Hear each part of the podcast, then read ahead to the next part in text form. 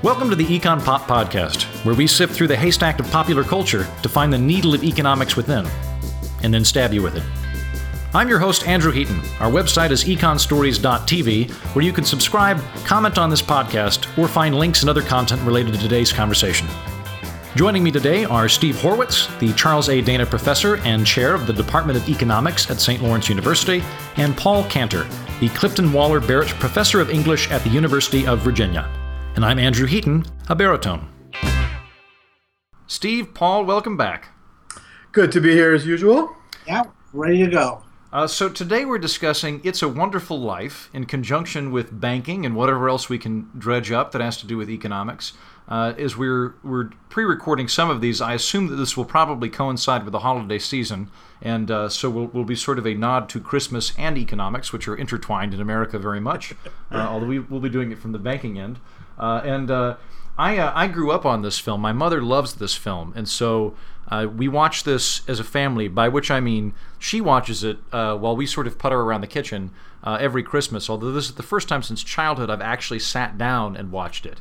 and I'm not sure what your experiences were like, but in my case, being an incredibly repressed, emotionally subdued wasp.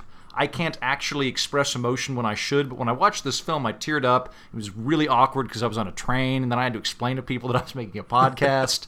uh, it was very, very strange thing. But anyway, I, I felt that the film was poignant, uh, albeit dated. Uh, what did you guys think? Well, I'd say the line between poignant and treacly is a thin one. and this film crosses it. It does. It does. You might you might be a repressed wasp, uh, Andrew, but you know this this unrepressed Jew could only take so much of this movie.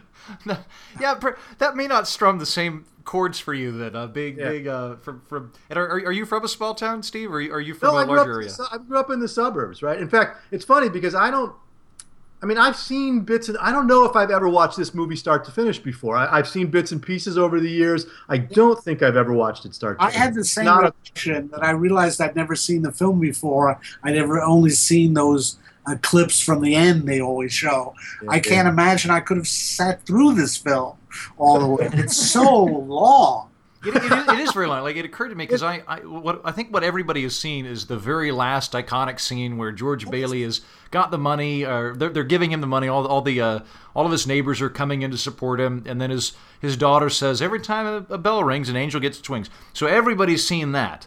Um, and so I was sort of expecting that to come a lot faster and realized that what I had thought was prelude was a good maybe half of the movie. Uh, you know, this this whole backstory bit. We're we're into it maybe you know 40 minutes before we're into present day with George Bailey, if that. Yeah, and the, the, film is heavily cut when normally shown.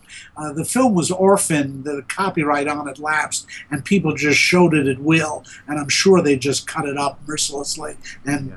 it's a good thing they did. Oh, so I, I might have actually seen like a quicker version at some point yeah. in my life? Undoubtedly. Because yeah, I, I mean, it's it's two hours and ten minutes, which for for the time, right, Paul was was a was a pretty long film. Absolutely, and yeah. by today's standards, is incredibly a, long. Which yeah, that would make sense then, because my my attention span as an eight year old kid was far less than it is today as a thirty year old man. Um, so that would that would make sense if I, would seen bits. Although Plus, it, you probably it, saw it broken up with commercials too. Also true. Yeah, yeah. Um, and uh, yeah, so it, it it, it it is a longer film. Although I, I will say I did like it. I realize it's cloying. Uh, but it's but it's older, and I think that uh, I, I don't know. I don't know if that many truly dark films from that era. I guess uh, if if we did like Citizen Kane or something, you've got ones yeah. that are a little bit more intense that get into the the pathos and the um, the twisted nature of a person a bit more. But for what it is, I, I liked it. Um, Actually, came out simultaneously with William Wyler's Best Years of Our Lives. Uh, which blew it away at the box office and at the Oscars, and is a very dark film as well. This is right after World War II, and Wyler and Capra were coming back from World War II, having worked on films for the government. They weren't in the best of moods. Well, one of the things that I that I uh, think is is telling for us is that there are a couple of iconic um, elements and people in the film that, that speak to the mindset of what was going on back in the I guess this is late 40s. Yeah, 46 comes 46, out. Yeah. yeah. Okay, so yeah, the, the war has just concluded. Um, but w- what I was thinking is that the the uh, is it Henry Potter or Harry Potter? I, no, it's Henry. It's Henry It's Potter. Henry what, what am I? What am I thinking? It's Henry Potter. It'd be a very different film if not. Um, is this? Uh, he's uh, handicapped and obese and a banker and evil. Uh, And uh, I think one thing that, that's telling about that, which is a little bit off the beaten track for economics, is that um, obesity is now a poor people problem. It used to be a rich people problem. In fact, if you go back uh, just 40 years, if you were a heart doctor, that was considered kind of greedy because you were only going to be cater- uh, catering to the needs of rich people. Uh, and now it's flipped around where um, Potter today would, would, of course, be a svelte um, you know, very, very fit guy who's probably a hedge fund manager uh, with a really um, high-powered wife, uh, and it would it would be a very different mindset. Look at the yeah the Wall. Street movies, right? The Wall Yeah, Street- like the the Wall Street movies, exactly. or or the Wolf of Wall Street one with the I mean, it one. did yeah, come yeah. with the territory. Once Capra wanted Lionel Barrymore, that's what you get. Right. Well, and and he's cast right out of the Monopoly board, right? I mean, he's basically the Monopoly man, you know, from yeah, from- you're right. He's, he's the Monopoly man plus about forty pounds. Yeah. right, and and and and behaving the way that that game suggests, you know, people Well, behave too. Lionel Barrymore had famously played Scrooge on the radio, and that's really why Potter, uh, uh, Capra chose him. Ah, okay. I, I didn't realize that.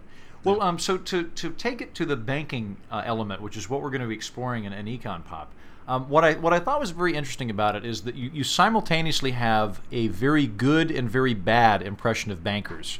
Uh, and and I've, I've got some friends that work for the American Bankers Association, and they're they're very very emphatic about pointing out that most of their members are small local banks, and that um, you know the kind of the, the George Bailey soliloquy that he gives about you know we're, we're putting a, a roof over the house of the people in town and you know helping to start the business and all that that that tends to be on the local level. That's a loan that's being given out by your local banker. Um, and at the same time you also have the just evil plutocrat character that you're seeing at the same time. Um, a question that I can have that'll help inform the discussion henceforth is I do not know the difference between a bank and a savings and loan. Yeah. Uh, although this seemed to be paramount to the organizational structure of both in the film. Can you guys elaborate and, and, and kind of suss out what that is? I can I can say a little bit though. The distinction today doesn't mean much. In in the time this was done, savings and loans were pretty much as they're described in the film. That was they were small, they were local, and they were focused on mortgages. So essentially, you just as there's that one scene where they describe it, right? You collect all the money from your neighbors, you put it together in the bank, you lend it back out to them so they can so they can build houses with it. And and this and savings and loans were essentially you know vehicles for for for mortgages. Um, until what you know in the 1970s and the inflation of the 70s when a lot all these savings and loans had these 30 year mortgages at fixed rates and then when inflation started to go up they couldn't you know Ah. bank the, the savings and loans were, were were only earning three four, you know four or five percent on their loans but couldn't acquire funds for for that rate and so they savings and loans got squeezed by by inflation. That's what gives us adjustable rate mortgages but what also began to happen is that we opened up those banking market the the banking markets got more fluid more competitive and some of these distinctions began to fade there, there is one one thing I will say. There is one scene in the movie that does point to one of the important differences, which is savings and loans generally were savings banks. That is, you didn't you couldn't get a checking account, right? You had a, you know an old passbook savings account. And if you read your passbook savings accounts closely, they have a 30 day or a 60 day clause in them that says that at the bank's discretion they can ask you for 30 days or 60 days before they give you your money. And there's that one scene, right, where where, where uh, the Jimmy Stewart character says, "Well, you know, you I, I can I can invoke my 60 days, right?" Uh, and and uh, and and you know they, they all kind of acknowledge it. He doesn't want to do it because it's a sign of weakness. But again, that's that's the nature of a passbook savings account. So savings and loans normally historically didn't issue checking accounts. Again, a lot of these distinctions have faded away today. But the idea was local mortgages, savings, as opposed to checking and commercial lending. And, Okay. Um, and just out of curiosity, I, I used to work for a co-op when I lived in England that was sort of a, a non-profit group that was designed to help members and that sort of thing. Did, did, would, would there be any co-op element to it, or were they designed to be for-profit for the people running them? Uh, no, there was a co-op le- uh, element in that uh, you were shareholders and Right. actually could vote on Yeah. the executives, and Yep. uh, uh, they were a bit like credit unions. Credit unions. That's right. That's right. Uh, Okay. Yeah. So I mean, they, you know, that sense, that that there is there's an accuracy here. So, so, Um, so then you've, you've got. Oh, I'm sorry. Go ahead, please. No, no, go, no, go ahead, go ahead. I was going to say. So, so we've got um, George Bailey running the the savings and loan, which, as you point out, is is a localized small entity, primarily dealing with mortgages. It's not really into the commercial side of things. And then on the flip side of the coin, we have our, our archetypical, evil, traditional uh, banker. Um, who is completely removed, and there, he has wonderfully evil lines throughout the film that are that are really poignant. Like he, I'm trying to think, like it's something like, "I suppose you should give uh, my fortune away to miserable fail- failures like you and your idiot brother," uh, which is pretty good. You're running you're running a business or a charity ward? Yeah, that's the best line in the film. Yeah. Are you running a business or a charity ward? The most accurate line in the film. Well, and then- and then and then later he talks about like you know I suppose I should give mortgages out and, and make the uh, make the working class lazy rabble as you have done or something like that. But it's an incredibly heavy-handed um, classist statement that he's making. Uh, what what I think is interesting though is that. We, we don't really get into what bankers are actually doing in there. Now, I'm clearly in the film. This this man is a, a tortured, evil old man, and, and George Bailey's the, the gold-hearted person. But uh, particularly today, um, given that these distinctions have melted, uh, there may be good and bad people in banking, but the, the function of it is still the, the, the George Bailey element and the, the top level capital element. Uh, if you're uh, something that surprises me continually when I talk to people is they have this idea that um, wherever there's an accumulation of wealth, that it's in a vault someplace, uh, Yes. and, and it's just sitting there doing nothing. And that's not the case. If, if you're if you're opening up a you know a, a mom and pop grocery store in your your local town, you know, or your I, I guess more pertinent to, to our listeners if, if you're opening up a really cool hip coffee shop in Brooklyn or some other location, um, chances are you're getting a loan from somebody, and that loan's going to be from a bank, uh, and uh, it's, it's, it's serving a useful feature in that capacity. Yes, Yeah, they're- in the film really does point to the basic fallacy. Most people still have the idea that when they put money in the bank, it stays physically in that building. And in fact, George Bailey at one point says during the bank run, uh, as if I had the money back in a safe. Uh, people would be shocked to learn that uh, banks are not holding their money in a safe uh, somewhere. In fact, it was decided early in the 19th century in a famous English common law judge's decision uh, that a banking relation is not what's called a bailment. That's Uh, right. it- uh, it's not where you're giving it to safekeeping to someone. The bank can invest it as they want, and Yeah. that's Yeah. where all the mischief in banking comes from. Yeah, the thing to remember is that this is a lo- you when you deposit at the bank, you're making a loan to the bank, mm-hmm. and the bank is collecting these small loans that people are making to it, and then pooling them and lending them back out to other people, right? And that and and George Bailey's very clear about that, right? You all give me your little bits of money, I turn around, package them together, lend it to someone to start a house. Yeah, the trick, of course, for the bank is to pay less interest to the depositors than it gets back on the loans. That's That's the, that's the problem. That's it. Yeah, that's Yep. how you make money. And uh, and then if you want to make a lot of money, you can leverage what you've got and and have say we we've got hundred dollars in the bank. You can make the logical assumption that um, not every person, and I'm I'm really reducing this here, but so, there are hundred people that all put in a dollar to the bank. The bank can assess that it's unlikely that all hundred people are going to ask for that dollar back in the same day, Yep. uh, and that they Yep. can they can thus loan out maybe four hundred dollars um, Yeah. and, and start that credit line. thousand dollars today. Yeah, Yeah, Uh, and again, the, historically, right? I mean, banks banks did this for just sort of the way you describe, right? That people would come in in that those days with gold, and they knew that that they could, that, you know, that the actual demands for the gold would be limited. They could turn that into into productive loans. And the nature of the relationship between depositors is that that's why we call those your checking account is technically known as a demand deposit because the nature of the contract is it's payable to you on demand, but it says nothing other, you know, about what the bank since it's a loan, the bank can do with it what it what it wishes uh, in in the meantime. So yeah, the, the the banking system as a whole is capable of creating that that multiple number of deposits off a off a, a multiple number of loans off a off a particular number of deposits. And this is what's known as fractional reserve banking. Yep.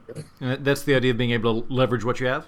Yeah, yeah, and that, that banks only hold a fraction of their outstanding liabilities at any time in the form of what you know of reserves of in, in today cash in the vault or the deposits that they keep at the Federal Reserve. And the the horror for a fractionalized bank would, of course, be a bank run, correct? Yep, Where correct. everybody comes in to get their money, and thus uh, I have loaned out. Four hundred million dollars. I only have um, uh, two hundred million dollars that are actually something that I can get to, and everybody's coming in at once, which is unanticipated, and so we get run into a lot of trouble. yep. Probably And, more like forty million dollars you'd have. Yeah, yeah, yeah. The yeah, rest and the and the Agreed. the problem with a bank run and we have to distinguish two things illiquidity from unsolvency, right? Mm-hmm. And most bank runs are usually illiquidity in the sense that the bank simply doesn't have enough cash on hand to meet those demands. It has enough assets that it, if it could liquidate those assets quickly enough, it would have the cash to pay off its its depositors. So the bank isn't uh, isn't insolvent; it's just illiquid. Uh, and the, and what we see in the film is exactly that that that you know people get worried about the about the Bailey's Bank and so they come in uh, and they start wanting to cash their deposits. But notice the bank has a mechanism to protect itself against this, which is the 60 day clause. That's why that thing is there. And historically, the reason for that was so if a bank got run, the banks had, had, could buy time in essence, liquidate other assets, get the cash they need to pay off their to pay off the depositors. That was the nature of the contract. Well, so out of curiosity, then, if that was the, the nature of the contract, why why was there a bank holiday declared by FDR? Like like, and my my mem- my memory's spotty here, and I apologize no, for putting you, you guys on the on the spot, but um, F- FDR declares a bank holiday um, in an effort to forestall financial collapse, which happens anyway. Uh, yeah. And uh, but but were, were these all direct deposit runs that were being right. done? They were all the, the, the banks that were collapsing were not savings and loans. They they were commercial banks, and the commercial bank, your checking account does not have that clause in it. And so historically, versus time deposits, right? Versus, right, right. So, so the, commercial banks are, are, are, demand deposits. Yep, and those demand deposits don't have that clause. So those banks had to. I mean, historically, those banks came up with some other mechanisms to try to to try to deal with this problem. Uh, and and you know, again, by the time we this movie's taking place, we already have deposit insurance that came in in 1934. So that's not. It's interesting. That's never talked about here in, in any way. But but presumably, you know, it, these banks could have been insured by the FDIC or FSL, the savings and loan version, uh, uh, the Federal Insurance Corporation. So so again, there's all kinds of complexities here. Uh, that are worth that are worth talking about. Can I actually, as you brought up the Great Depression, Andrew, I want to make one other point sure. that that this film completely, you know, overlooks in its heroic portrayal of the small banker. Um, the, the U.S. during the Great Depression, the U.S. lost about a third of its banks, about about 10,000 out of 30,000 banks failed in the United States. By contrast, Canada had zero bank failures during the Great Depression. Why is that? Well, the reason is, is that the U.S. has long had, and they're gone now, but at the time, had very strict limits on banks' geographic diversity. Banks couldn't operate across state lines. And so the U.S. had 30,000 very small banks, like George Bailey's, right? And the problem with those banks is that they're small and undiversified. And so they're very. So, so if, the, if, the, crop fails in Oskaloosa, right. Iowa, that bank is that's sunk, right. and everybody with assets is, in the bank is sunk. You got it. And so these banks be, failed by the thousands during the Great Depression because they could they had nowhere else to go to diversify their risk, no other places to draw on. By contrast, Canadian banks have always been able to operate nationwide. They were geographically diversified. Some of them closed down branches during the Great Depression, but none of them failed. And it's certainly much better to have to drive to the next town to get your money than not have your money at yes, all. Than have yeah, everything so it's, a point that we think of local banks right. as the ideal, but there's no reason to think that. That's a local right. bank will be less sound, less diversified, and right, the right 900 pound gorilla we haven't been talking about here. We've been talking about banking independently of government regulation. Yep. And the fact is, it's the government regulation that creates the problems, yep, not yep. the banks themselves. And, Absolutely. and here, here we get into the boom and bust, which I am uh, eager to get into. Um, as, as if we skip forward a number of years, it is in fact some very bad government regulations coupled with banking practices, which I think led to the uh, recession which we're currently involved in. Yeah, and and I would I would I mean it's a combination of multiple things, but certainly the banking system has always been heavily regulated, and and the way in which the, that government policies were were being used to to divert funds into the housing market. Again, one of the things, of course, we see in the film is that it's great to own a house, right? That's everyone should own a house. Mm-hmm and we certainly built all kinds of policies on that. And we had a Federal Reserve System we also haven't mentioned much about um, in the in the last decade that was that was expanding, you know, excessively expanding the money supply, driving interest rates down. So there was funds to be borrowed. There were there were political political regulations and incentives to drive that into the housing market. We got the housing boom. We got all these crazy financial instruments built on top of it, and down comes the house of cards. Yeah, we really have to get down to basics here and realize that ideally the banking system is designed to allocate credit and yep, to channel yep. it into the most productive forms. Now, this whole business of savings and loans, uh, which essentially were propped up by the government and in many ways created by the government, was a massive effort uh, to uh, uh increase the funds specifically for building homes. Now, that was not necessarily the right economic allocation of the capital. And you could say that for 50, 60 years, this country has been diverting far too much money into the private housing market uh, compared to other nations. Yep, yep. Uh, Mm-hmm. And uh, it's not as if there's infinite capital, there's infinite money. Uh, that the banking system can generate, but it doesn't generate any new capital. So if you take those bricks and the mortar and the wood and the copper and put them into homes, you're not putting them into factories, uh, and very likely slowing down the overall rate of economic growth. Uh, you know, I laugh at this film in one sense with its counterfactual. What would the life world have been like without George Bailey? Well, supposing in a counterfactual, the evil Henry Potter had gotten together with George's friend and invested in this new plastics process and created some incredible, genuine economic boom that Yeah. everyone would have been benefited, benefited for, far outweighing the measly efforts of George Bailey. And- Which you know, and you can you can rescue you can rescue Potter's character in other ways too. I mean, you know, one of the ways to think about it is we we have, or at least in 1946, we had a banking system with 20,000 little monopolists, right? The, these these little small town bankers like George Bailey, where a guy like Potter, I mean, if we think of him as being part of this sort of larger, more diversified, I mean, those were the good guys. Those were the guys that that were actually doing what banks are supposed to do, which is to again to diversify their investments and, and generate the kinds of growth that that, that Paul's talking about. So, I mean, and, and the other quick point, of course, is you know what these movies always assume intentions and outcomes are the same. So the evil guy, the, the self-interested banker, must be producing evil outcomes. Well, look, you know, we know what markets do is they channel people's self-interest to, to, to positive unintended consequences. And we never actually see whether Potter's lending practices were doing exactly what Paul's talking about. We're, gen- we're leading to capital formation, real capital formation, by actually making smarter lending decisions than the charity ward that, that Bailey's running. Yeah, Well, look at the fact that Potter's bank is not illiquid. Now, the problem with savings and loans is they make long term loans, uh, 25, 30 years. Commercial banks make 90 day loans. That's why they're more liquid. So when these people needed their money, Potter had it. Yep, Now yep. he's going to give them 50 cents on the dollar, but as they say, 50 cents is better than nothing. For all I know, he pays more interest to his depositors. He, he probably can. He Yeah. probably can. Yeah. Well, and, and I'll throw out too. I was watching the film, and uh, I, me, me being born in the late 20th century, uh, Pottersville looks like more fun than Oh, Bedford Falls. Absolutely. And let me tell you something. I, I would much rather live in Pottersville than Bedford Falls, and I actually live in a place that's kind of like Bedford Falls, so I can tell you, right, that you want you'd rather I'd rather be in Pottersville. Yeah, yeah. Like I was watching it, and he's walking through, and he's going like, "Oh no, there, there's a dancing club with girls and multiple bars." And I'm like, "Well, that that sounds way That's- better that's than the, right. the old Elks Lodge you've been hanging out at. I'd rather go there actually." Well, this gets us to a more fundamental point about the movie. It is this celebration of small town America, and yet, in fact, it shows how stultifying Yes. uh, small town America is. And the amazing thing is, before things go wrong, you see how nasty it is. Look at what happens with George when uh, uh, Billy misplaces the money. Suddenly, he becomes the nastiest guy in town.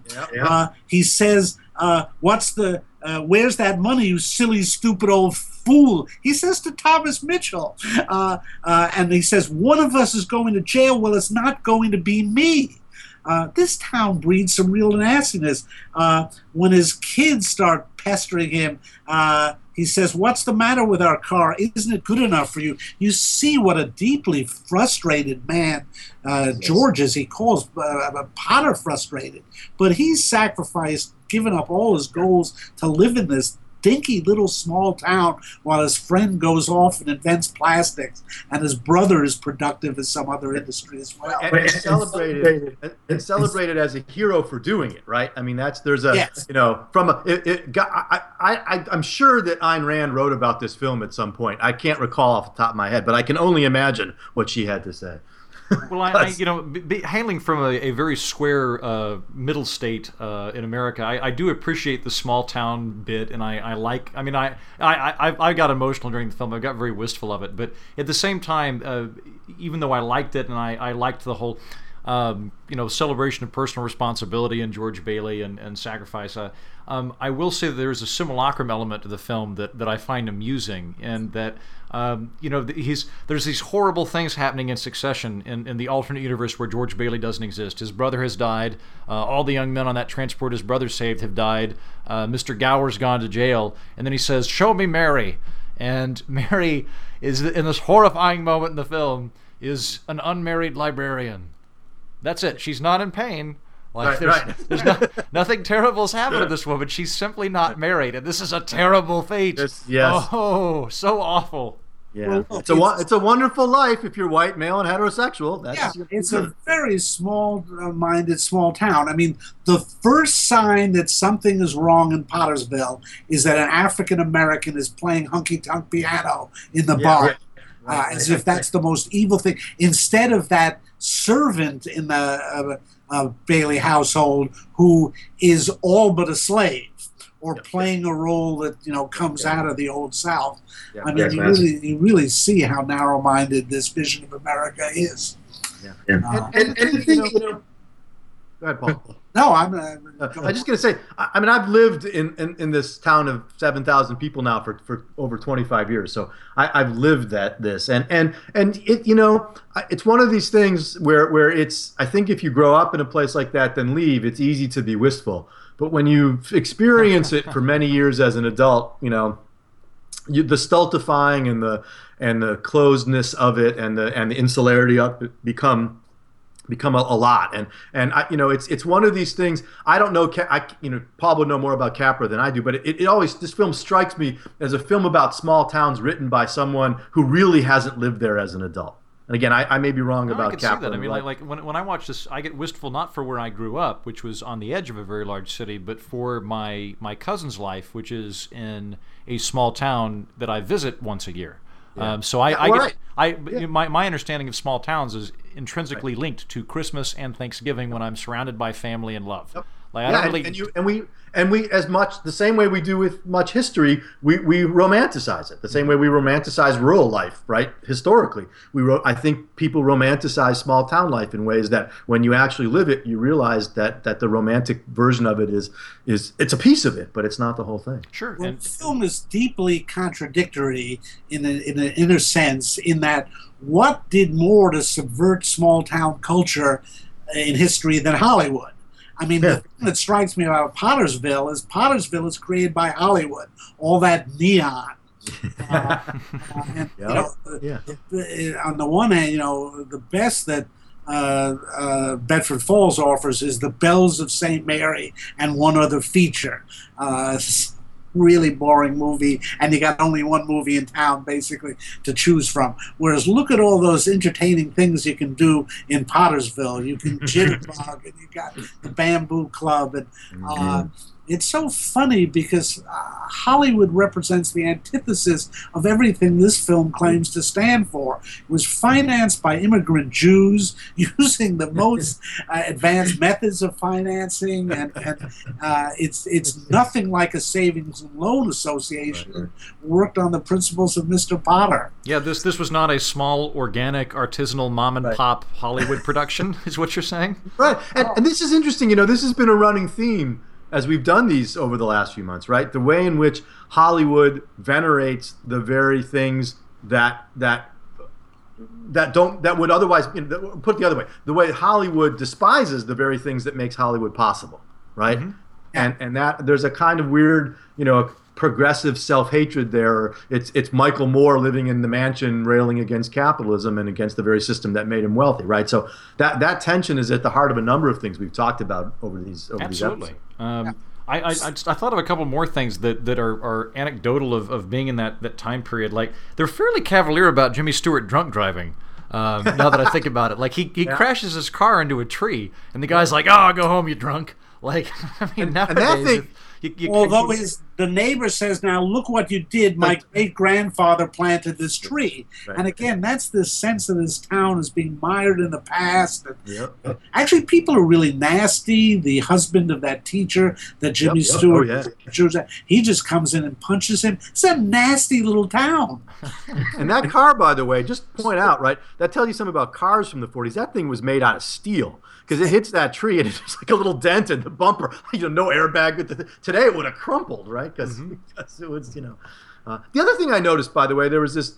The images of, of World War II rationing and recycling were, were there's a scene in there right where we where where we we get a sense of what it was really like at home during the war right uh, and this is something I've written about professionally and we, we have this view of World War II getting us out of the Great Depression but in fact life in the United States during World War II for most families was pretty awful because we, we had all this wartime rationing and recycling so you see a little bit of that in the kind of you know well, coming up Actually, to, to, to go back to this now, we're we they glaze over the, the Great Depression. They don't really go into great detail, but is, is this is I think the only film that we've we've got to that is even within frisbee distance of the Great Depression. What what are what are some of the big myths that are are present in our culture from that era? Because I, I was raised um, in, in, the, in a public school system in Oklahoma, which is a very red state, but nonetheless, FDR is clearly the savior of the United States, and it's because he enacted these very large uh, programs, um, and uh, that he then took us to World War II, and it's just sort of assumed that Keynesian military spending got us out of the Depression, and that um, the Depression, which lasted quite a few years and involved rationing and all these other things. What, what do you see as the the uh, fallacies that are, are still being per, uh, perpetuated? Well, I'm teaching my senior seminar on the Great Depression as we speak. Well, not literally as we speak, but this semester. So I've been uh, wrapped up in this. I'll, I mean, there's usually when I talk about this, I talk about the, what I call the high school history version of the Great Depression, and there's kind of four fallacies. But let me focus on one. The one that bothers me the most is the belief that Herbert Hoover was a devotee of laissez-faire and, and yeah, free markets. notice Yeah. that Hoover's pictures on the wall during the bank run. yeah, right. Yeah, yeah. and and that that is so i mean that that is so far wrong. Any you know anything about hoover's history he was an interventionist. He believed in the power of government from day one. When he got into office and the depression hit the first thing he did is start mobilizing you know resources. He was proud. He ran on his record of having engaged the federal government in ways that no other candidate had before. I mean Well, he, there is a rather large dam named after him, if I'm not mistaken, which would indicate some degree of government spending. Indeed, um, but but this sort of whole myth, and it's and and we even see it today in the Paul Krugmans, right? Sort of use, using Hoover as their whipping boy for laissez-faire. But the real, I mean, the reality is utterly different from that. You can go on and on. Even Roosevelt's advisors pointed to Hoover as being the the originator of many of the programs that that they cap they took as part of the New Deal. So that myth to me, that's I've spent you know years now fighting that myth in the blogosphere and, and everywhere else. So And that's if, if I'm not mistaken, FDR ran um, initially as a small government states' rights Democrat. the, the, at least a balanced budget anyway. Yeah, uh, Paul, what, what do you think are some of the, the myths that are being uh, perpetrated uh, of, of the Great Depression of this era that, that have, have infiltrated our, our school system and minds? Well, it was the banking system that created the Great Depression. Here I'll go into the Austrian theory of the business cycle. And by the way, I recommend Murray Rothbard's book, The Great Depression.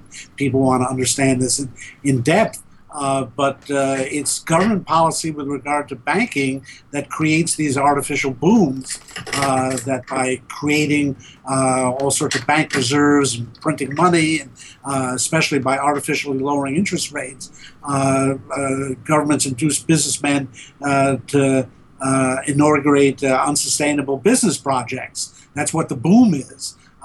Uh, the signals being given by interest rates indicate that there's more savings than there actually is, and it leads people to uh, uh, not simply overinvest but malinvest in projects, to undertake projects for which there isn't underlying capital or even long term underlying demand. And the so called bust is actually the correction. Yep. It's the economically sound moment when these uh, ill-advised projects are liquidated, uh, giving the market a chance to get started over again.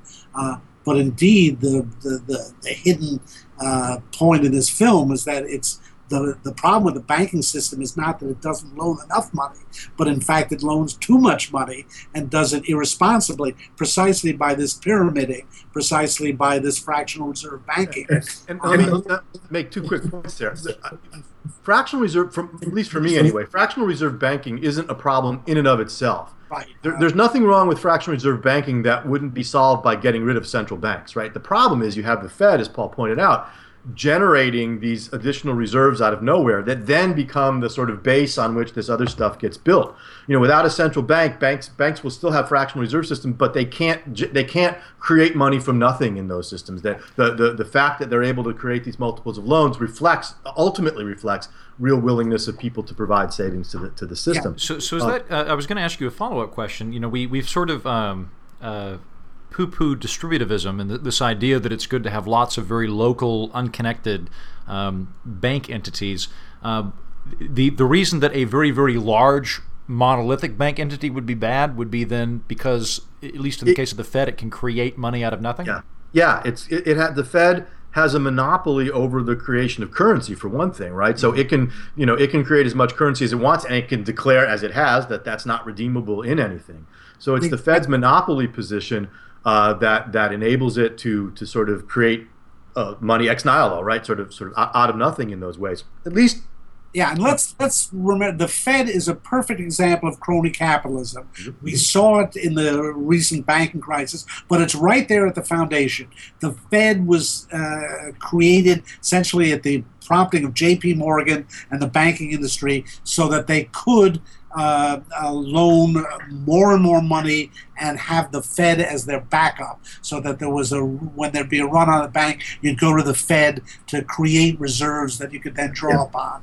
And it's and it's worth yeah, it's worth noting that our central bank is called the Federal Reserve System, uh, and and that ability to create and manipulate reserves was the key. And a lot of it grew out of the panics of the of the era before the Fed, where where the inability to get reserves to where they needed to be was a problem. Though that was a problem created by the various regulations of that system. Even though there was no central bank before the Fed, the federal government still regulated banking and money production in ways that created these problems. Yeah. And, and, and still does. There there were a lot of. I mean, with with the uh, most most of the ire with central planning the last few years has been with Obamacare. Uh, if you're if you're coming from a small government perspective, but there was also a lot of banking reform that that yep. happened just before that, and uh, I I was personally furious at Dick Durbin because he'd put in an amendment that uh, that eight uh, uh, banks could no longer charge ATM fees which sounds wonderful. But then what happened was my bank just started increasing the fees on my checking account because yep. that the, all they do is shuffle. It was how did you not see this coming, Dick Durbin? And uh, and then when you, you apply that to some of the other things they were doing, like uh, um, there's everybody talks about Glass Steagall, which is uh, the the division between uh, I think what would you call it commercial banking and residential banking or commercial banking and, uh, and investment and investment. investment banking thank you yeah. uh, and everybody's like well we, we have to reenact this and I, I, don't think anybody has claimed that that had anything to do with the recession that we're experiencing even yeah. Paul Krugman is not citing that as the source but nonetheless we're we're building this up and whenever you um, whenever you make it more difficult to to lend money um, which is to say you, you erect barriers, you force banks to separate, they can't borrow from themselves, they can't borrow from each other. When you do that, you're making capital more scarce, and that means there's fewer jobs being created at the same time. It actually draws the problem out. So you can you can claim that that might be a better security system, but you also have to accept that you're going to slow down the economy at the same time and and Glass-Steagall was passed in the Great Depression, and it was passed based on a, on a misreading of the facts, which was the belief at the time was that one of the reasons so much stock market speculation had taken place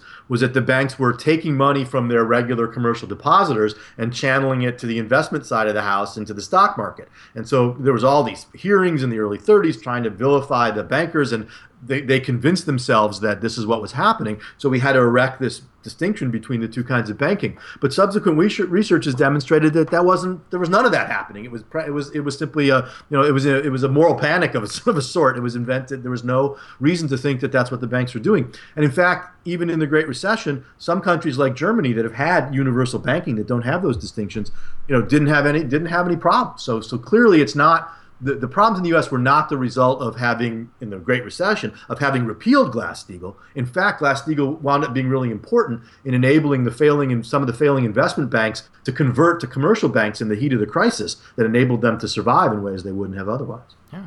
Well, uh, we're going to wrap up here in a moment. Um, I want to kind of try and modernize what we're what we're dealing with in the movie a little bit. So, Paul, I'll kick this to you. I think the the modern equivalent of Potter would be a hedge fund manager. Um, somebody that's incredibly, incredibly wealthy, dealing with lots and lots of money that doesn't seem like they're um, very approachable to what the average person's doing. Um, do you see benefits to hedge fund managers and other people that are, you know, in the upper echelons of investment and uh, and, and or banking? And uh, are, are, are they good, and what purpose do they serve? Well, I can't make a universal statement because some are good and some are bad. On the good side, what we're talking about is channeling what capital we've accumulated into the most productive uh, methods of investment. And some uh, hedge fund managers, some bankers are very good at that.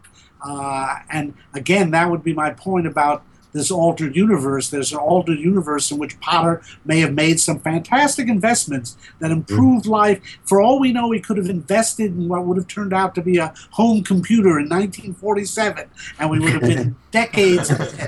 Uh, I mean, if you're going to dream the way this film does, I could dream that. So, uh, to the extent that uh, uh financial managers are doing their job, uh, I applaud them. The problem is in the easy money money environment created by the Fed, there are too many opportunities to make money without doing anything productive with it.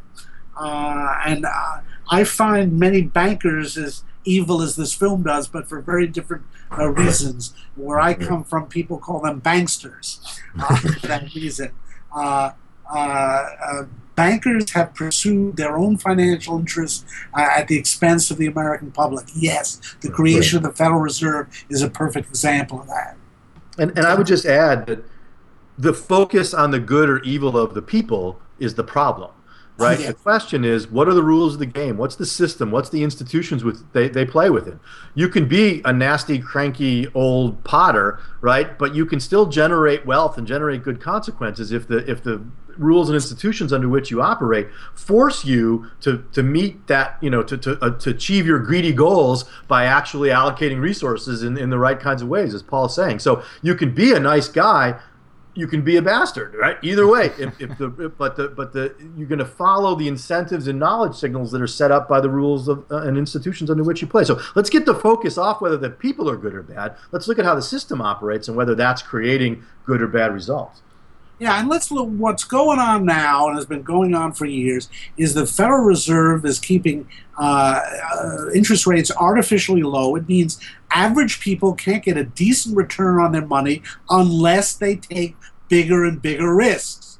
That, that's the nightmare of what's going on, and that people won't criticize the Fed for. But people can't invest in, in, in simple money market certificates anymore. They have to go into more and more complicated investments and accept the risk. And I think they're going to pay a lot for that risk uh, in, the, in the coming times. Uh, if you keep interest rates artificially low, you screw up an entire economy, not the least of which uh, retired people, people trying to build a retirement nest egg, and so on. Uh, uh, excellent point. Um, and, and that's yet another example of the unintended consequences of centralized planning leading to greater risk, which is what we generally want to avoid yep. uh, when, we're, when we're saving in banks. Uh, so uh, we're going to finish up here in a moment. Any closing thoughts, uh, Paul or Steve? Paul, I'll start with you. again, I want to get back to the fundamental point of the whole notion of savings and loans uh, I can imagine such institutions organically developing in a free market. But in the history of the United States, what we've seen is a tremendous effort to divert capital into the building of private homes. That is not the most logical use of the capital and probably has held back our economic growth uh, enormously in this century. This notion, this romanticizing of owning your own home, uh, there's a lot of logic to renting, for example. People would be more mobile if they were renting. Uh, many Germ- Germany's like that, isn't it? Like Germany yeah. has much more of a renter culture. Yeah, and, and many yeah many countries do. I yeah. I would just add to Paul's comments, right, that we. Um, what people really fail to appreciate is the degree to which our banking and finance system is a product of government regulation, continues to be one of the most heavily regulated parts of the system. So, whenever people want to start blaming banks or bankers or financiers or hedge fund managers or wolves of Wall Street or whomever for all these problems, they're often correct in pointing a finger to those areas as being problems, but not because they're so competitive or so free market or so deregulated, but precisely because they are these overregulated crony capitalist you know, interfered with systems that have distorted signals, distorted incentives, and, and lead to a mess. And so, we, yeah, it's right oftentimes to blame bankers and financiers and or the system for problems, but the nature of those problems are not because they have too much power or too much freedom, but because of their their their lining up with government power. Excellent points, both. Paul, Steve, thank you tremendously for your input. And for those listening, thank you for listening. Remember that every time a bell rings, an angel gets its wings, but every time you listen to our podcast, an angel gets drunk. So we're glad that you listen to us. That's uh, Pottersville. Yep, you gets drunk in Pottersville. Thank you, guys. This has been the Econ Pop Podcast. Thanks for listening. For more information about our show or to visit our archives, go to econstories.tv. To watch the Econ Pop web series, go to youtube.com slash econstories. It's like this show, only shorter, and with moving pictures.